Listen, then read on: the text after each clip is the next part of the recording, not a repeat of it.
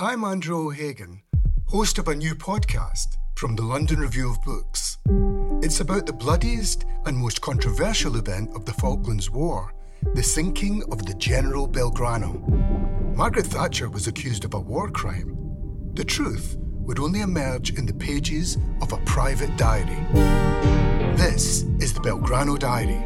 Listen wherever you get your podcasts. Twice, twice,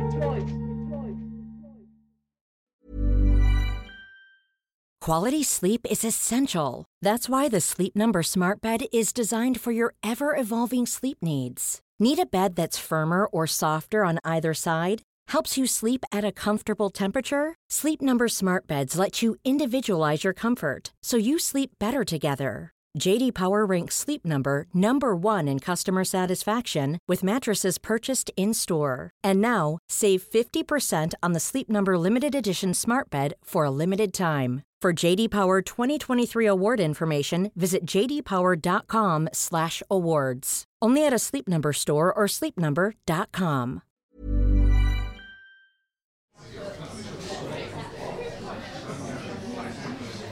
Welcome to the London Review Bookshop. It's a real pleasure to be back here again. Um, uh, I've only had happy experiences uh, here in this uh, wonderful shop. Um, so, yeah, I'm good. I'll read for a little bit uh, from the beginning of the book, uh, and then I'll happily talk about it or about other things that might come up. The novel, as some of you will know, is set in 2007, largely in upstate New York, hence the title, uh, Saratoga Springs to be exact, which is a college town, very sweet New York State college town. And it uh, centers on a family, a 68 year old Northern English property developer called Alan Querry and his two daughters who are uh, 40 uh, and 38. Um, uh, Helen is, um, Vanessa is 40 and Helen is 38. Uh, Helen works in London as a uh, record uh, producer, um, music executive, um, and Vanessa teaches uh, at Skidmore College, uh, which is the college in Saratoga Springs, um, where she teaches philosophy. Um, so I'll just start at the very beginning of the uh, of, of, the book, uh, in which Alan goes to tell his mum, uh, who's pretty aged, uh, that he's going over to the States. He's in fact going over to the States to deal with um, another crisis in the life of his daughter Vanessa, but he doesn't quite tell his mother that. Um, and uh, we'll go from there. First, he would have to go and see his mother. He would tell her something about Vanessa, but not everything, of course. The home, six miles along a favourite road, was a formidable old place, with that grey strictness of the north he loved. But now it looked abandoned. Everything was in wintry abeyance. Four years she'd been living there, and he was still never sure how to announce himself. It was also ridiculously expensive. He could no longer afford it. What did she, what did he get for that money? Two small rooms rather than one, extra space for the dark massing of a lifetime's heavy old furniture. And maybe she got two biscuits with her tea on Fridays. He made his way through two huffing fire doors, which bottled a weekend's stale yeast, school food. Outside his mother's room, Clarendon, he gathered himself a bit like a clown, pulling up his trousers, dusting down his coat, and entered with a light knock. The television was off, thank goodness. She was asleep in the chintz chair his father had used as the family throne, issuing directives and decrees from behind his newspaper. She was tiny, sunken. Some of her teeth were out. The old music hall joke. Her teeth are like stars, they come out at night. But it was early afternoon. As she breathed, something seemed to catch in her throat. She'd always had a large nose, and now she seemed to be reducing around it, shrinking down to bone, the nose tenacious, final, root like. I have hers, so this will be mine, right enough. He knelt beside her and whispered. She opened her eyes and said with a slight affront, When did you get here, Alan? As if he'd been spying on her. Just a second ago. Fetch me my teeth by the side of the bed, please, in, in the glass. She turned away from him to insert the plate. Now we need to call for tea and biscuits. They'll bring it if you ask. As a child in a lower middle class suburb of Edinburgh, She'd made herself unpopular at school by affecting an English or maybe Anglo Scots pronunciation. Since his dad's death, her accent seemed to have moved up the ranks again by another notch or two. It usually had the effect of making her sound slightly irritable. In truth, these days she sounded like the mistress, but looked more like the servant. Short, bent, too modestly or shabbily dressed today. You don't need to wear this shawl thing, do you? He said, lifting it over her shoulders. Certainly not. I just put it on for my nap. Thank you. You look very tired. You know, you can't burn your candle at both ends. A Roman candle, maybe. He just had his 68th birthday. How are you? All right, I suppose, but this English view isn't my landscape, of course, she added, gesturing at the window with splendid authority. Well, it's not a bad one, he said, looking at the line of leafless trees and the icy hills. He was paying for that English view. And we've been over this. You don't want to live with me. You need your independence, though it would be a lot cheaper if you did move in with us. Absolutely not. I took in your grandmother, as you perfectly well know, and it made my 50s a complete blank. All I did day after day was look after her. I'll never do that to you. In that house, the two women had seemed to detest each other with stealthy expertise. Each made the other immovably depressed. But you want me to visit, and I want to visit you. He took her hand. You're no good to me three hours away up in Scotland, even though you have your own landscape there. He said it gently. The tea arrived carried by a very red teenaged boy.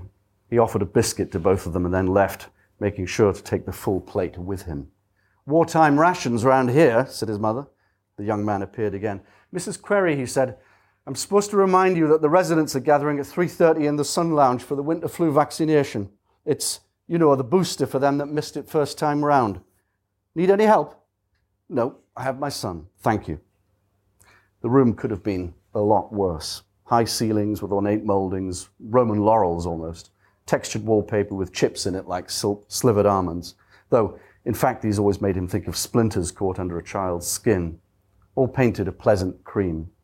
And parental things he'd known all his life a reproduction watercolor of Durham Cathedral, an antique mirror that you couldn't really see yourself in.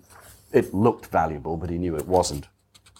A cushion whose faded lilac cover, bought by him at Heal's, London, on the Tottenham Court Road, had not been replaced in 30 years at least. It was all pretty good, or as good as can be when one's whole life has been reduced to souvenirs of selfhood. It was a nice place, but he couldn't afford it any longer. She looked at him with her pale blue eyes, Vanessa's. This whole place is up in arms. My next door neighbor lost her hearing aid yesterday. She put it in some tissue paper on her bedside table, and the cleaner threw it out by mistake. She thought it was a bit of rubbish. And in the room that's just two doors down the hall, Mary Binet is furious because she likes to talk French to another woman here who can understand it. She's the only woman who can. And now Mary's been told to stop talking French by the staff. Apparently, someone else, we all assume it's one of the residents, and I have a very good idea who, has compla- complained that they're speaking a secret language to exclude everyone else. I'll miss it. I couldn't understand what they were saying, but I liked hearing the French. And now the manager is leaving at the end of the month. She's only been here for six months. She's Czech, I think, a nice woman, though for some reason she hates to be thought of as Polish. He interrupted her. Ma, I have to go to America for a week. America? Well, well, on business? She'd always enjoyed enunciating these words, so he spoke them back to her with finality. On business. Well, don't get caught up in anything. Caught up in anything? It's a dangerous place from what I hear. There was that terrible thing with the towers. You'll go and see Vanessa? She's always wanted you to visit her in, uh, in that place, in Saratoga Springs. Yes, I wanted to say sarsaparilla. I will see her. And Josh, Oh, good Lord, courage there. He's far too young and certainly not good enough for her. You've never even met him. Yes, that's two of us, but I do have, have a telephone here, you know. I get reports. And I was about to say, before you interrupted me, that Vanessa isn't getting any younger, is she? Mark, I can't keep up with you. Now you're giving him your blessing. Well, why shouldn't the poor thing have a boyfriend? Maybe Josh is the one, and when they marry, you'll blame him for taking Vanessa away. Oh, Vanessa was already away. Well away. She did her PhD there, not here, after all. That was the beginning. Silly girl. It was a shame she didn't come back at Christmas. I suppose she'd rather spend time with her beau. There was a moment or two of old fashioned silence, the tick of his mother's fancy carriage clock, his gift. Alan Love, Can you help me to the sunroom? I want to get there early while the needle is still sharp. They smiled at each other, and he helped her up and walked beside her as she gripped the mouse gray tubular Zimmer frame, a marvel of engineering, as strong as a weightlifter, but as light as the bones of, of a very old lady, with wheels on the front and two splayed yellow tennis balls stuck on the back legs. These dragged along the carpet as the aged couple, mother and son, moved slowly down the corridor. Now I'm just going to skip. There's a, a, next chapter just sort of sets up Alan's sort of posh house in uh, Northumberland and how, how he's done well for himself, but also how in some way he's he's different from uh, his neighbours who tend to be landed gentry, uh, whereas his origins are uh, working class from Durham and Newcastle. Um, and then I, the next chapter is chapter four, which I'm just going to read from, and chapter five, very short chapters, just about uh, the two daughters, Vanessa and Helen, and their differences. Vanessa and Helen, Helen and Vanessa. Vanessa was the elder by two years, born just after 10 o'clock on the evening of the 30th of July 1966, the day England beat West Germany in the World Cup, the one and only time. You couldn't forget that day, those jubilant hours, the black and white television bringing forth its frail, unlikely pictures, and Kathy walking stiffly around the sitting room, pressing her hand into her lower back. Her groans mixed now in his memory with the roars from Wembley Stadium. And there, a little later, Vanessa was jaundiced and moist, furrowed with folds, most loved because she was the first, only the best for her. A lucky girl. But as she got older, she became harder to embrace, awkward, softly distant. She didn't or wouldn't fit, like Alice in Wonderland, either too tall or too short. It was the divorce that changed everything. After Kathy walked out, Vanessa withdrew. The girls dealt differently with that catastrophe. Always fierce, Helen sided with her father and accused her mother, who had, after all, left Alan for another man, of being obsessed with sex. She was only 13, poor thing. Vanessa was different, different. She took no sides, just went quiet, seemed to absorb all the con- consequences of the event, and disappeared from sight she was always upstairs in that damn bedroom of hers where she lay on her bed and read massively, widely, seriously novels, poetry, philosophy, feminism, even ecology. He never heard of most of her authors. Sometimes he thought she chose the most obscure people she could just to spite him. In happier times, Alan and Kathy had loved to observe the differences between their daughters. How often in the evening, when other conversation faltered, the two parents talked about the girls with the kind of fanatical wonderment, monotonous but somehow never boring, that revolutionaries must lavish on their plans for the future. Helen was exuberant, playful, disobedient, physical. Vanessa was shy, gentle, slow to anger, studious, very private. For a while, these differences seemed provisional, part of the scramble of growing up. Everything was potential. But eventually, so Alan discovered, the child's feet stopped growing her trousers don't need to be let out anymore. Her handwriting has the form it will have for the rest of her life. Her bed sheets bear the occasional but unmistakable blood, bloodstains of new adolescence. And as if suddenly, while you were not properly attending to the matter, or so it seemed to him now, while you were too busy with your own foolish crises, your daughter became an adult. And those qualities that had seemed malleable were now hardened and fixed. Both girls were full of will, but while Helen's willfulness seemed to bring her pleasure, Vanessa's brought her unhappiness. She seemed so keen to mess up her own chances. That was the phrase he kept on reciting to himself in those days. Why did she want to mess up her own chances? Why didn't Van invite any school friends over to the house? Didn't she have any friends? She said she wanted to put herself forward for the school debating society, but it never happened. It was the same with the school orchestra, the school play. All her pastimes were solitary, reading, playing the piano on the flute, listening to music, writing poems.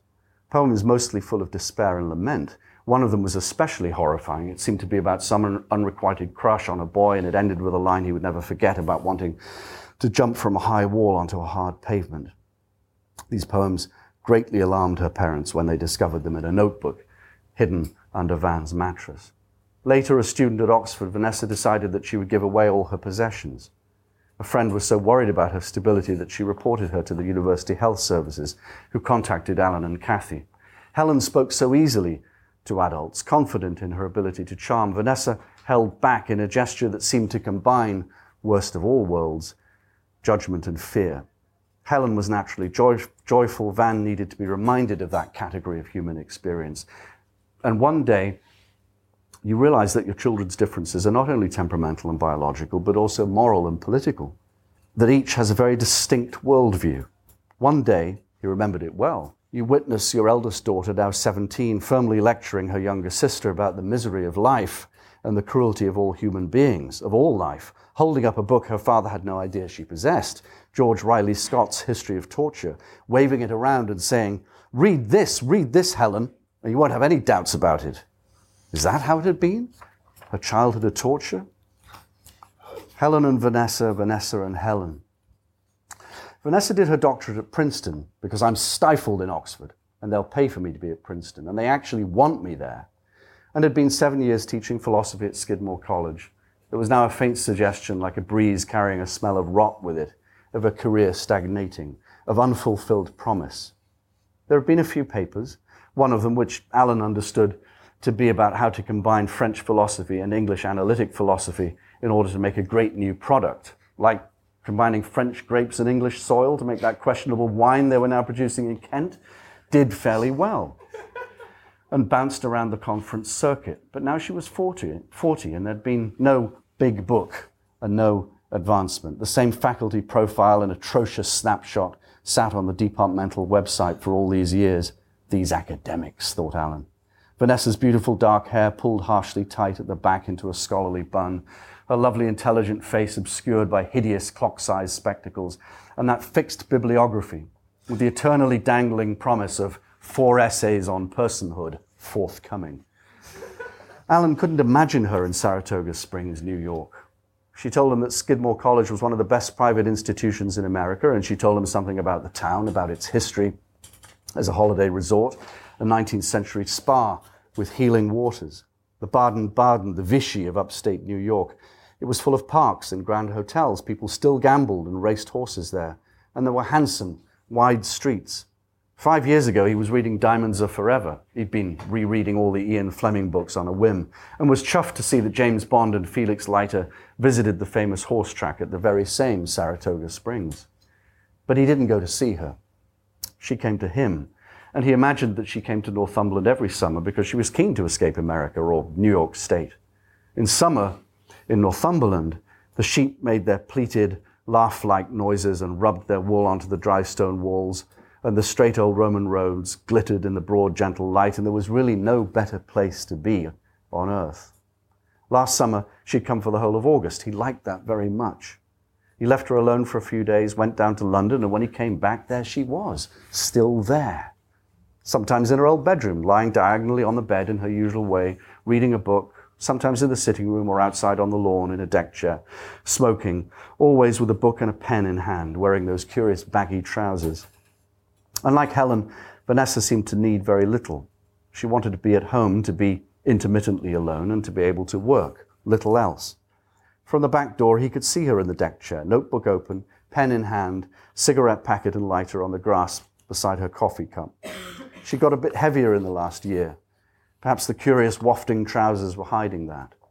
She slouched in the chair, her tongue slightly protruding. The notebook was balanced on her knees, and with her right hand she intensely twirled her hair as if twisting thoughts from her brain. She rarely wrote anything, fascinating the ratio of thought to frequency of writing. She was like a trumpeter playing Haydn in a symphony, picking up the instrument only every hundred bars or so. Aphorisms, maybe, philosophical fragments. It would be funny if she were just writing jokes or writing a letter or doodling aimlessly. And although he knew he shouldn't. He would go out and disturb her, offer her some more coffee, ask her if she needed anything from Corbridge, tell her one of his jokes to match those in her notebook. Had she really tried to do herself some harm in Saratoga Springs? Put aside her life? He kept coming back to this image, like a half finished crossword puzzle. After Vanessa ran away from boarding school, Alan and Kathy decided that she should see someone about her depression and anxiety. They found a child therapist in Newcastle who was attached in some way to the teaching hospital there. She was hard to find, he remembered. No one had therapy in Newcastle in 1982.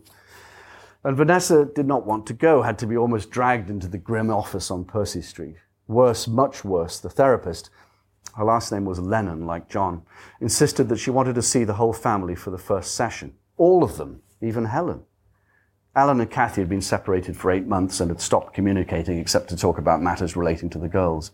Alan sat there in a fury as Dr. Lennon told them that she was going to use a tape recorder. She found it useful to listen to them talking, to detect after the session their recorded hesitations and evasions and weaknesses and lies. Of course, she didn't put it quite like that. But that was the gist. Cherchez the parents, find out how the parents were to blame and stitch them up. And they were to blame. Of course they were.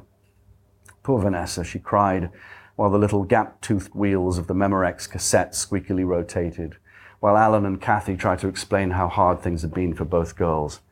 And yet, Helen did not cry, did she? Dr. Lennon then had four sessions with Van on her own, and when it was all over, she called in the despicable parents and explained that she couldn't, of course, share any details of what Vanessa had told her, just what had Van told her, but she could certainly inform them that, in her opinion, their elder daughter was extremely anxious and severely depressed, the therapist recommended that Vanessa write about her fears and sadness in creative form. Alan didn't mention that Van was already doing that. Van did get better, happier, more fulfilled in her academic work, drawn, drawn out by the task of serious philosophy. The last two years of school and the first year at Oxford were comparatively serene. Everything was comparative in Van's case. But then she collapsed again in her final year at Oxford and tried to give away all her possessions to her friends and had to be brought home by Helen. And at that time, she spoke of being pursued by what she called her demons. Had she intended to harm herself at Oxford? Was she thinking of suicide? He could hardly bear to think, let alone speak that word. He had to look away from it as from the sun. And perhaps it was true, he now thought, that because he looked away from that word, he had also looked away from the other word, depression. He looked away. And by the time Van was in her mid 20s, Alan had decided that most of Vanessa's problems were not really chronic, but largely related to her solitude. She never seemed to have a boyfriend. She read books all day, hard, systematically unhelpful books, as he saw it. She took no exercise, never went for a walk or a bike ride. Ma wasn't correct when she said that if Josh were the one, Alan would blame the lad for taking his daughter away. Not at all. He welcomed Josh with relief. The news about a boyfriend was received as another parent might receive news about a child's new job or first house. And the truth was, Vanessa had been much happier in the last months since she and Josh started going out in June. She was full of new projects and resolve, as he saw in the summer when she sat happily in the deck chair, carefully answering her philosophical riddles. He tried hard to keep this summery Vanessa in his mind not the girl who disappeared for two days when she was 15, or refused to get out of bed for what seemed like a whole month when she was 21, or who very nearly abandoned her PhD four years later and spoke seriously about opening an organic restaurant in Corbridge, or who was about to turn down the office, offer of the assistant professorship at Skidmore and come home to England without a job because what's the point of teaching philosophy? What he strong, strongly remembered today was walking with, with Vanessa when she was five or six past the medieval church in the village, the church that flew a red on white St. George's flag from its tower. In the northern wind, the flapping cloth pulled away from the metal pole, like a young soldier eager to dash into battle. That day it was at half mast, and little Vanessa, happy Vanessa, asked him what that meant. Someone prominent had died, he said. Several years afterwards, when they went past the church and the flag was back at full mast, Van would look up and announce, with satisfaction. No one died today. Thank you.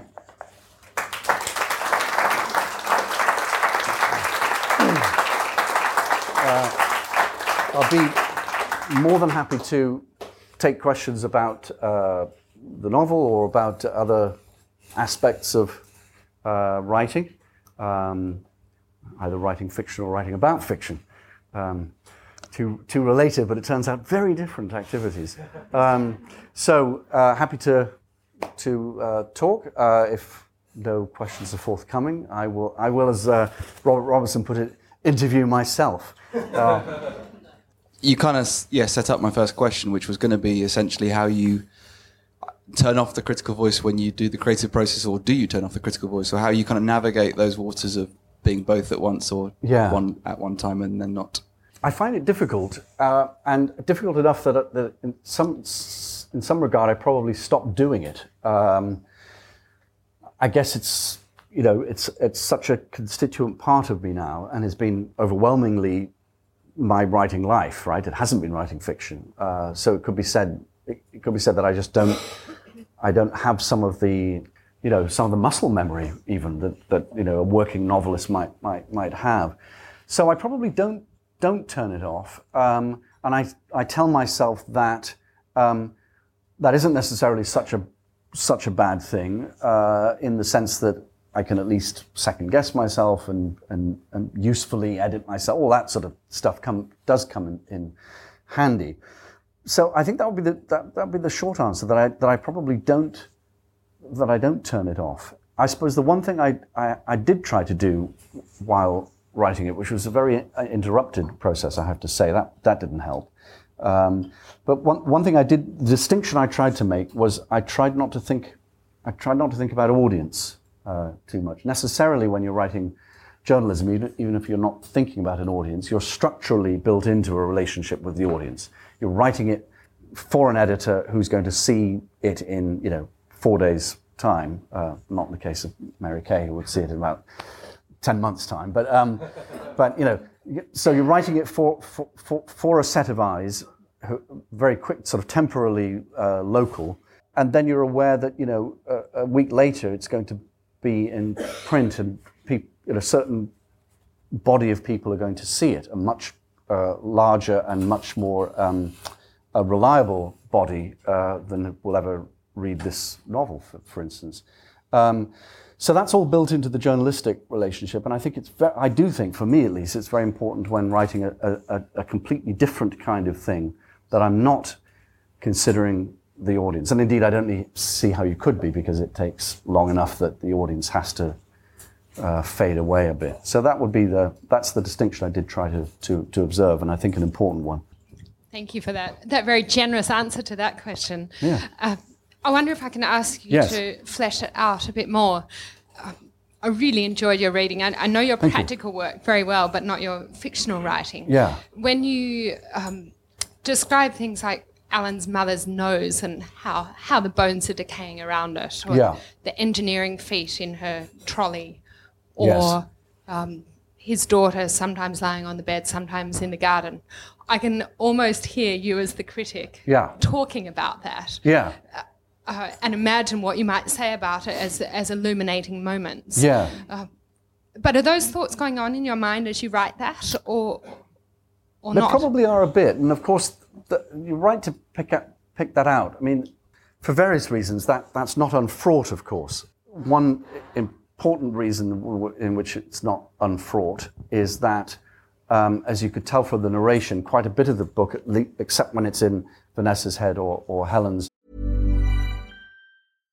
If you're looking for plump lips that last, you need to know about Juvederm lip fillers. With Juvederm Volbella XC and Juvederm Ultra XC, your lip look, whether it's subtle or bold, can last up to one full year with optimal treatment and no additional maintenance. Find a licensed specialist and see if it's right for you at juvederm.com today. That's J U V E D E R M.com. Add fullness to lips in adults over 21 with Juvederm Volbella XC or Juvederm Ultra XC. Do not use if you have severe allergies or a history of severe allergic reactions, or if you're allergic to lidocaine or the proteins used in Juvederm. Tell your doctor if you have a history of scarring or taking medicines that decrease the body's immune response or that can prolong bleeding. Common side effects include injection site redness, swelling, pain, tenderness, firmness, lumps, bumps, bruising, discoloration, or itching. As with all fillers, there's a rare risk of unintentional injection into a blood vessel, which can cause vision abnormalities, blindness, stroke, temporary scabs, or scarring. For full important safety information, visit juvederm.com. Hi, I'm Daniel, founder of Pretty Litter. Did you know cats tend to hide symptoms of sickness and pain? I learned this the hard way after losing my cat, Gingy. So I created Pretty Litter, a health monitoring litter that helps detect early signs of illness by changing colors, saving you money and potentially your cat's life. Pretty Litter is veterinarian developed, and it's the easiest way to keep tabs on your fur baby's health right at home. Go to prettylitter.com and use code ACAST for 20% off your first order and a free cat toy. Terms and conditions apply. See site for details. Head is from the, you know, 80% of it is from Alan's perspective. So there is that slight awkwardness uh, that I've certainly written about as a critic quite a bit, and sometimes I've prosecuted rather hard, which is, you know, does someone like Alan, who's a educated person but not a, a, literary person, does he sort of notice these things in the same way that I do? This used to occupy me more than it more than it does now. When I wrote How Fiction Works, I was really concerned about it. Um, too concerned, I think.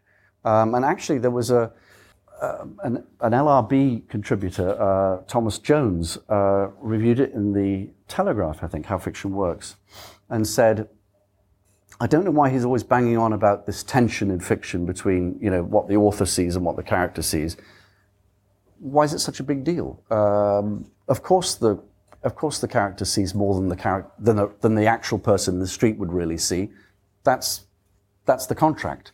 Um, and I, I remember reading that and thinking, sort of feeling a relief in a way. So maybe I'm just thoroughly self-serving, um, but um, yeah, of course I'm I'm I, I, there's a there's a to go back to the earlier question. There's a part of me that I that, that I probably will never be able to switch off, which is which is assessing some of the details you mentioned in the way that I would as a critic. Okay, is that good? Does that work? Uh, is that the right thing? But of course, writers are doing this. I mean, non-critical minded writers are doing this the whole time too, or they or they wouldn't be thinking properly about their about their work. So I yeah, I, I, I, just I, I feel it to be the part of the uh, part of the basic uh, difficulty, um, and I, and I did, specifically didn't want the I wanted to write as, as as I would write, but I didn't want the out that you get with certain stylists, you know, with, with sort of Bellow making his professors, you know, brilliant notices so that they can notice up to the level of Bellow, or Nabokov making his murderers you know, giving his murderers fancy prose styles and so on. Um, that's always seemed, yeah, I didn't want to do that. But I guess I, neither did I want to entirely forego that noticing eye. What I, what I want to ask is, is as a critic, of which I've read almost everything you've written. Yeah. Um, uh, so prepare to be flattered for a second. Um, it seems to me that uh, sentence by myself. sentence, as a sentence maker, you yeah. are one of the best writers of, of critical prose, perhaps ever. Um, let's set aside Samuel Johnson. Oh, but right. I'm wondering, are, to a certain degree, are you going? Yeah. Are you going one on one with the writers? Are you are you setting a bar? Because it must you must be conscious of your sentence making as, mm-hmm. a, as a critic. Mm. Um, and some of the writers that you're that, that you're um, that you're reviewing perhaps aren't as gifted a sentence maker as yourself. Uh-huh. And I do there maybe not may not be a question mark at the end of this statement, but I'm, I'm struggling to, to get there. But but it seems to me that there is something about how you've chosen to write your criticism, which is about sentence making. Yeah, and I think implicit when I read when I read your criticism, mm. I'm thinking if you don't mention the other person's sentence writing, you're sort of saying it's not up. It doesn't reach my bar. Yeah. That you're, uh, and that's, and um, of course you're a very generous critic as well, but there is a toughness yeah. about what you think or what you regard as the, the, right level of sentence making that a writer must hit. Yeah. Well, I'll take, I'll, I'll, I'll take the flattery. Uh, thank you for that. But I'll take the flattery partly because, because I don't rest easily. In other words, you're absolutely right to. Interestingly, this goes back to the, the earlier question. You're, you're, you're absolutely right to put your finger on this sentence making thing. But that is an aspect of my writing that I increasingly dislike and would like to escape from.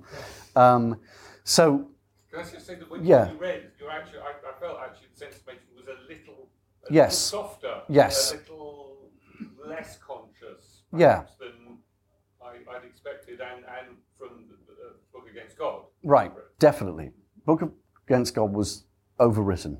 And it's not, so this does go back to, in a way to, to the, the how fiction works thing. And it's, it's clear to me now that, I, that, that, that in that book, I was trying to work out something that is, that is my inheritance. Put talent aside, you know, we all have varying degrees of it, right?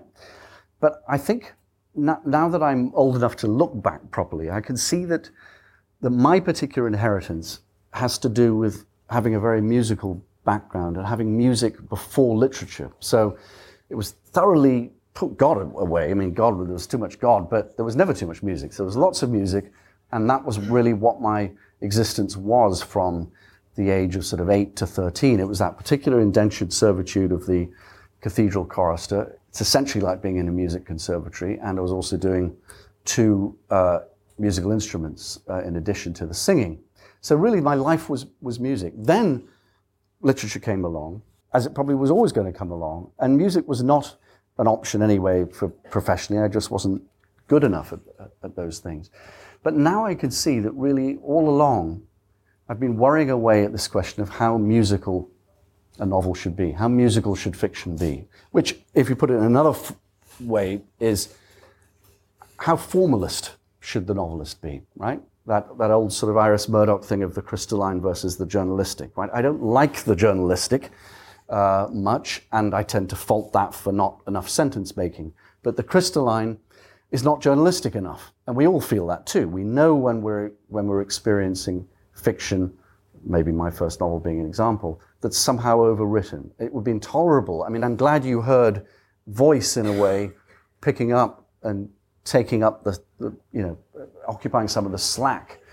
I increasingly go back to this thing, this very wise thing that, that Virginia Woolf said. I know I've quoted it about four times, but you know, um, it makes it easy when I write it in the New Yorker because they don't, the fact checkers don't have to go outside the magazine to, uh, to, to find the facts. They just go to my last piece and say, oh, he's using that one again.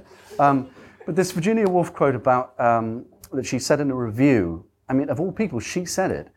She said, but the novelist doesn't write in sentences. The novelist writes in chapters and uh, paragraphs and chapters. And what she was clearly saying there, although she didn't expand on it, is there's a thing called novelistic form, which is the rhythm of a whole inquiry. And that takes up a whole book. And, and my quarrel, I'm sure it's shared by plenty of people in this audience, with certain kinds of uh, Flaubertian formalism, most obviously occupied currently by someone like Martin Amis, is this absurd idea that, you know, an entire 12 volume sequence is somehow pulled apart because there was one duff sentence in volume six. That's not what it's about. If, if a real novelistic inquiry, which had which was done in paragraphs and chapters, was proceeding, it couldn't be unraveled by the fact that someone says, you know, that the writer at one point said he put down his glass and, and, and sneezed. You know, it's like, so what?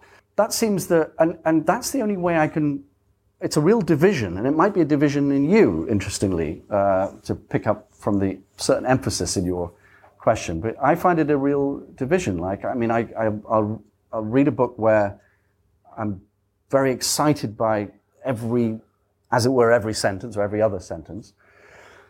And then I'll read, and it's not just because it's in translation. I'm reading this Norwegian writer, Dag Solstad, at the moment, where, who I love, but if you were going through it sentence by sentence, it's absolutely atrocious. I mean, I wish I had the book here with me, actually. if I'd read it out to you. It's like, he uses the verb, pop up four times in the first two pages. You know, uh, T. Singer would stop every so often in the middle of the road when this traumatic thought popped up in his consciousness, and then three three lines later, whenever this thought popped up in his consciousness, you think, what is going on? This is sort of, you know, Martin Amis with, with a pen was not quite, not quite at that level. I don't, don't think, but you know, you can see how it's a. This is an ethical. This is the old thing of aesthetics versus ethics, right? It can't just be down to. Uh, it's why it's why Jonathan Franzen was completely wrong in that Harper's essay to say you know, blah, blah, blah, blah, blah, but the sentence will save us. The sentence won't save us. It's got to be something beyond the sentence. Uh, it's that lovely thing in uh, To the Lighthouse. You know, Lily Briscoe is trying to get hold of the thing itself before it has been made anything.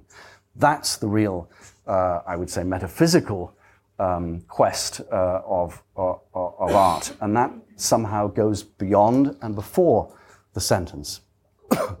Which? Uh, to the lighthouse. Uh, oh, uh, sorry. Uh, uh, oh, yeah. So my favorite of his books, he only has four or five in English, is called Shyness and Dignity. Uh, I truly recommend that book, Shyness and Dignity. Fabulous. It's about a school teacher who's taught the same Ibsen text. I mean, he's got a good sense of humor.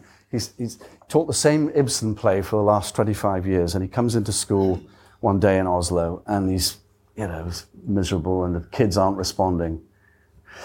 And he suddenly realizes there's a, there's a parenthesis, a stage direction, which is something, uh, it, it's attached to something a woman says uh, about a lover.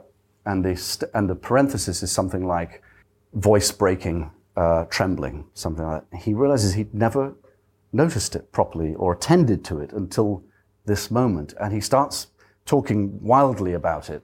And the kids are absolutely, they respond as if nothing's changed, right? But for him, everything's changed. And he gets so enraged with them that he walks out of the classroom, uh, makes a fool of himself in the, in, in the uh, school yard, and realizes he's said farewell to his job, quits the school, uh, and basically, the rest of the novel is him walking back home and thinking over the ramifications of what he's done and some of the history that, that had got him to this point. It's a wonderful, wonderful book, and probably doesn't have, in that formalist sense, it probably doesn't have a, more than you know five decent sentences in it. I mean, like dual sentences. No. Um, yeah. Um, considering your reputation and the fact that you wrote a book called How Fiction Works, yeah. Uh, you're you know no doubt aware that many critics, especially, would read you with you know an eyebrow raised in the sense that you're a critic or two eyebrows who's writing about yeah. novels. Um, so, in that context, uh, can you speak to risk taking and the um, yeah. what I imagine was that maybe um, inclination to just do it right and just get away with it in a way, yeah. make the sentences good, yeah. do it all properly without taking huge risks uh, that would you know elevate you know a novel because the best novels, of course, take huge risks. Yeah. Um, so was there an inclination to just do it and just publish it and hope that there wasn't anything terrible? Yeah. Yeah. Thank you. that's right. That's that's exactly right. Um, well, here's the thing. Uh, I think there probably was that inclination on, on my part, but it didn't do any good anyway because they all shat on it, so it doesn't matter. Um, in other words, uh, yes, I could have. I, I, could have done a sort of 600 uh, page uh, thing where I was really, uh, where I guess in some ways I was risking risking more. Although I'll come back to that in a minute. Uh, and in many ways, this is a, a, fairly quiet and uh, reasonably, apart from the amount of interiority, a reasonably conventional, conventionally written, conventionally sort of plotted book that takes place over six days. But I suppose I took the risk of pleasing myself. That's to say, I followed particular interests and a particular way of writing. Um, and it would seem, at least from a number of the, uh, of the reviews, uh, I'm thinking one in the, uh, uh in the Observer, uh, where the critic said, probably not wrongly actually, um, that uh, the characters didn't really seem to do anything and they were just spent their time thinking and that the thoughts were, uh, I think the phrase was, uh, laughably well organized. Um, fine. But it, so it could be, speaking very selfishly or somewhat narcissistically, it could be from, from just talking about me, from my point of view, that, that, that whatever I do, whether it's wildly ambitious or fairly quiet, is there's going to be a problem just that it's a critic, right? I think the it was something like the Evening Standard had something like um, well-known critic uh, takes a turn as an author, as if as if somehow the last 20 years had nothing to do with writing. It's like you know, ballet dancer takes a turn at being an author, rock musician takes it, rather odd. But anyway, um, that notion of sort of that the, the the critic is taking a turn as an author is, I think, going to be the main problem, irrespective of what I of what I do. Um, but I was going to say a little uh, earlier just that I hate using this phrase as I've got older, but I like the idea of something that isn't that's some somewhat more quietly ambitious. I, am I'm, I'm drawn to uh, I'm drawn to uh, fiction that has a certain tact and that lets the reader slowly catch up, uh, as opposed to a certain kind of fiction we know what that is uh, that announces itself very stridently from the beginning as uh, as a, as a major and ambitious uh, piece of work. say like Richard Powers, right? Right there's no way, no one's going to say about a 600 page book, I'm talking about his latest, uh, that's about trees and three generations, blah, blah, blah, blah, immigration to America, that it's, that it's not ambitious. So you could say from his point of view, he hasn't taken any risks. Uh, a risk for Richard Powers would be to write a book like that. Um, and so I hereby challenge you, Richard Powers, to write upstate, not your latest 600 pager about trees. Recently, I asked quite a few people I know if they had a favorite review, not a review of their favorite book, but if yeah. the reviews that had changed the way they saw books or a particular book, and a lot yeah. of them said you, so more praise. Huh. Um, and I wondered if you had ever thought about, and if you've done this already, I'm sorry, um, yeah. thought of doing like a how reviews work or how, because huh. I think that's writing too, and that's a craft, and you're yeah.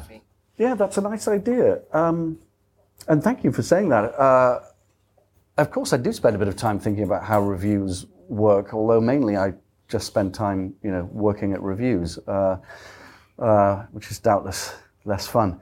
It, it is, of course, and, and, and that's how um, that's how most of us are going to read criticism, if anyone reads criticism anymore, which I doubt. But, but I mean, that's where it is. Uh, and I suppose in that regard, even though you know, how fiction worked was a book written uh, as a book. It, I suppose, came from the same space.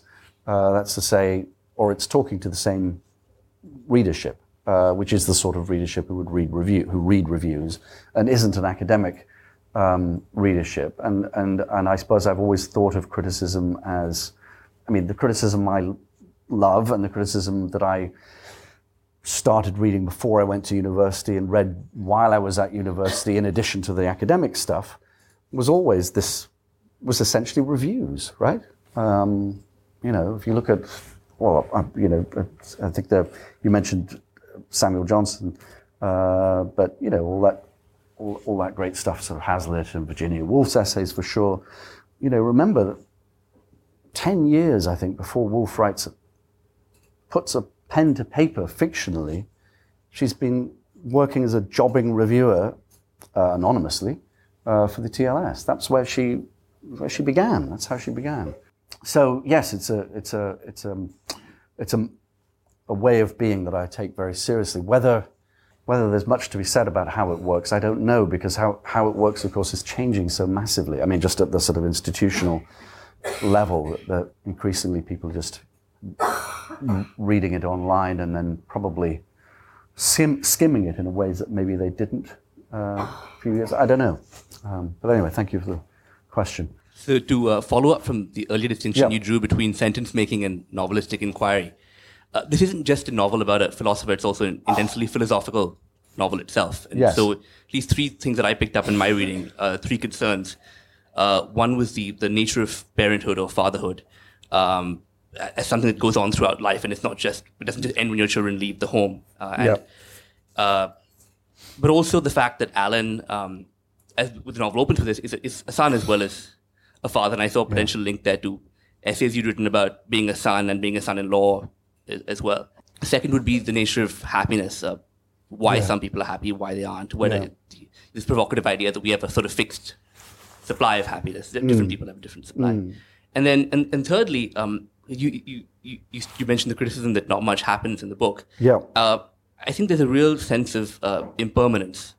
Alan Querry says, uh, since the start of the book, that his the house of Querry is built on sand, if I recall correctly. Yeah. And um, whether it's Helen's career in music, Vanessa and Josh's relationship, all the sort of narrative tension comes from the, the sense that things aren't as stable as they, they might look. And then there's, there's a profound feeling of, of, of impermanence. And I think there's been a sort of misapprehension about your criticism uh-huh. over the years that you're more concerned with brilliant details or serious noticing than with the novelist argument was, mm-hmm. was actually, uh, I think a lot of your criticism does deal with, with those things. And right.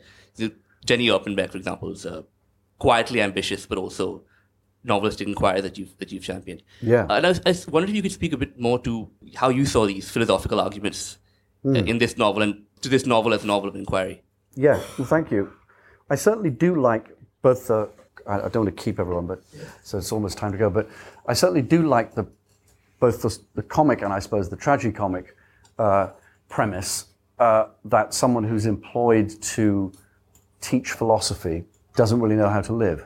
Um, shouldn't be a surprise, should it? Um, I mean, you know, we can't we can't think ourselves into or read ourselves into uh, into happiness. And if an unhappy person came to you, your first response wouldn't be, well, just go away and read some Aristotle uh, or bone up on Heidegger, you know. Um, but but clearly, that's a nice thing that I wanted there there in the book. And you're absolutely right that that that I'm very much pursuing in the book something that I think occupies us all and occupies any parent, particularly as you see your children, as you see your children getting older, what you see, of course, is what you can't control and what you could never control. I mean, you actually thought you could, but that was an illusion. And you, of course, also see what is in what is inherited, uh, right? And it could be sometimes it's a wonderful surprise, like, oh, this kid isn't anything like me. That's kind of terrific then it can be less of a, less happy, uh, should we say? Um, and I started thinking about. I thought about this for a long time because I, as I sort of grew up in a family with a certain amount of happiness and a certain amount of uh, very entrenched unhappiness that had been inherited, and that gets you thinking as a as a kid. You know, why is my why is one parent happy and the other parent unhappy, or why is it so difficult for my younger sibling uh, and maybe for my older sibling, but not for me in the middle? Uh, is that is that some accident of birth order? Could it be that it was something that just you were born with, right? Could you actually are you born with happiness and unhappiness? I don't know. You're born with certain talents and aptitudes. This is for sure. You're born with certain intelligence uh, that, that no amount of uh, expansion will particularly improve. Um, maybe happiness is like that. If that's the case, then that's very grim indeed. And then, of course, for the parent, the difficulty is, is that terrible anxiety about seeing that there's very little you could do about anything. This uh, extraordinary line from uh, Norman Rush's novel Mortals is one that I come back to a lot. I just think about it a lot. Um, I wish I'd written it. Um, it's a line where he says, having children, um, he talks about he talks about hell mouth, burst, birth, the mouth of hell, sort of bursting through the life you put over it. And he says, having children created creates more thin space, thin spaces in the world for hellmouth to break through. Uh, and I think that apprehension of the of, of thin space, uh, that, of terror, really, um, is is uh, along with all the, the joy, uh, is, is very much part of the thing of being a parent. Uh, and I thought that would be um, worth writing about. I'm glad also you noticed that, that, yes, the novel begins with Alan going to his mother and ends with Alan deciding to uh, stick around in America with his daughter. So there's a formal uh, circle there, I hope. Um, I think I should, we should wrap it up. Thank, oh, one more. Yeah. Um, so, James, um, you were talking just before about critics criticizing you as a novelist yeah. and you being a critic. Yeah. Um, do you think that any critics of your latest work have held you to standards or pronouncements that you made years ago? And ah. what do you think about that? I love these leading questions. You just fall into them. I fall into your lap. And I say, thank you, thank you for feeding me that nice one. Uh, I'll talk to you afterwards, and uh, will money, money will change hands. Um, uh, yes, I mean, clearly that goes on a little bit. Uh, I knew what the template would be because the template was set up in, in 2003 uh, when, when my first novel came out. And the template is uh, Wood has incredibly high standards, always calls for masterpieces, though that's actually less and less true as I get older and wiser. Uh, calls for masterpieces, is his contribution a masterpiece? No, it is not. And then the review can proceed uh, once that little machine has been set up, can proceed to uh, to, to go forward. Yeah, it, it, it's interesting. A, a couple of a couple of cases. It wasn't just that there was that template. It was also it was it was striking to be to see things that I had written when I was about thirty, which is now twenty two years ago, about you know how you know, what do you say when you're 30 or 28 or 27? You say stuff like, there hasn't been any decent fiction in Britain since 1945. Of course you do, you're young, right? Um, and then when you're 52, you think with shame and embarrassment that you said such things. Um, although maybe it's a little bit true. Uh, but, you know, basically more shame than, than, than justice in the, in, the, in the remark. And then suddenly someone's saying, why shouldn't she? Well, would in you know in 1998 he did say or 1992 whatever it is he did say you know there's the, basically there's only been two decent writers you know V.S. Naipaul and Muriel Spark since 1945 though actually as it turns out not bad right Muriel Spark V.S. Naipaul Pinter that's two or three others and that's it but then you, you think you think first of all God did I say that and then you think to yourself but I don't agree with that anymore and then of course the corollary is how could I, I mean, how could the review possibly go well for me after this? Right? it's like, it couldn't go well for me. It's like, um, so yeah, uh, I think it's, you know, there's something very, I, it's wrong to use the word shrewd because it, it, it, suggests a, a, a, sort of um, uh, deliberation uh, where I think actually it's more like purity, but there's something, there is something in a way very shrewd about someone like Ishiguro who has given no hostages to fortune like that. Uh, and also, it means you can go to the fiction, right? It's tedious to go to Martin Amis's fiction and al- always know what he thinks about X, Y, and Z. Uh, sorry, wow, that was that came in. You see, X, Y, and Z. Um, but but you go to Ishiguro and there's no there's no paper trail. There's no sort of you said this then and, and you gave this interview and said this. It's just it's just what it is, and, and that seems quite appealing to me but hopeless. I mean, you know.